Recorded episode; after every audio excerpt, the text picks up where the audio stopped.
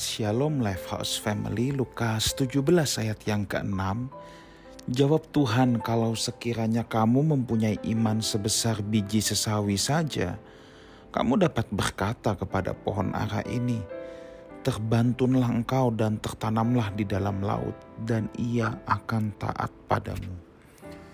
Saudaraku ketika Tuhan mengucapkan ayat ini Ayat ini bukan dimaksudkan untuk uh, supaya kita menjadi orang yang mau show off, pamer, ingin berkuasa, ingin membuktikan bahwa kuasa Tuhan itu nyata dan lain sebagainya.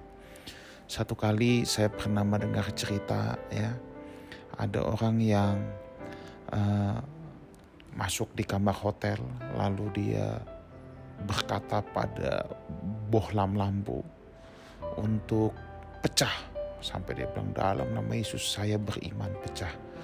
Pertanyaannya faedahnya apa? Kalau melakukan hal seperti itu taruh katakanlah pecah. Oke. Lalu kalau bohlam lampu itu sudah pecah mau apa?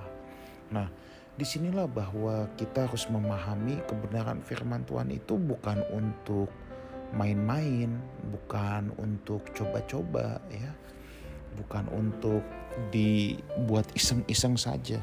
Tuhan kita adalah Tuhan yang bertujuan.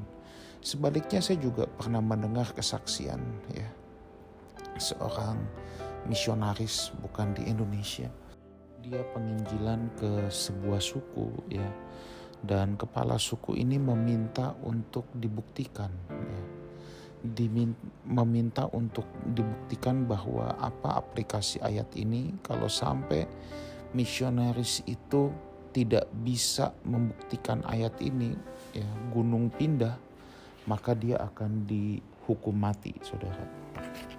Tentunya misionaris ini sudah pasrah bagi dia seperti Sadrak Mesak dan Abednego yang dimasukkan ke dalam dapur api atau seperti Daniel yang ada di goa singa Lalu keesokan paginya ada gunung yang dekat situ betul-betul pindah. Rupanya gunung itu adalah gundukan pasir yang sangat besar ya. Dan ditiup angin lalu gundukan itu pindah.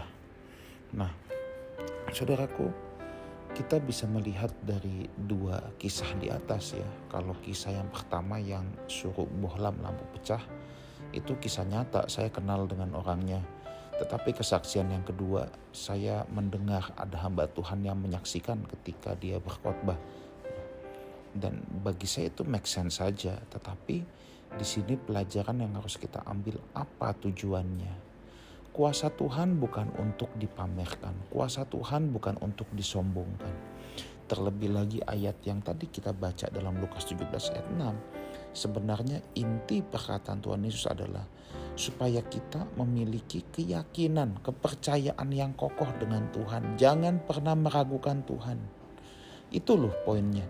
Jadi bukan untuk show off, bukan untuk mentang-mentang, bukan untuk gaya-gayaan. Oh, sama sekali tidak.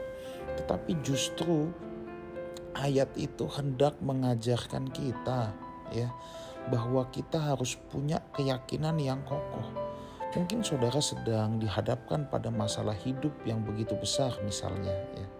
Apakah saudara berani mempercayai Tuhan bahwa ia yang akan memelihara dan tetap pegang kendali atas semuanya? Nah itu kan persoalannya ya.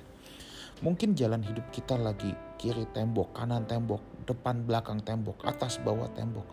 Tetapi apakah kita tetap berani percaya kepada Tuhan bahwa Tuhan yang tetap pegang kendali? Nah, di sini saya mau mengajak kita semua, mau encourage kita semua untuk kita berani mempercayai Tuhan.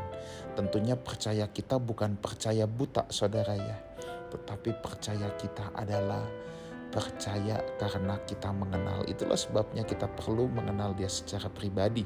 Bukan hanya apa kata pendeta, apa kata saya, tetapi betul-betul saudara mengalami Tuhan. Yuk bangun hubungan dengan Tuhan ya baca firman Tuhan, berdoa, saudara mengenal Tuhan secara pribadi, maka saya yakin, saya percaya saudara akan mengalami Tuhan dan berani mempercayai Dia. Tuhan Yesus menyertai kita semua. Amin.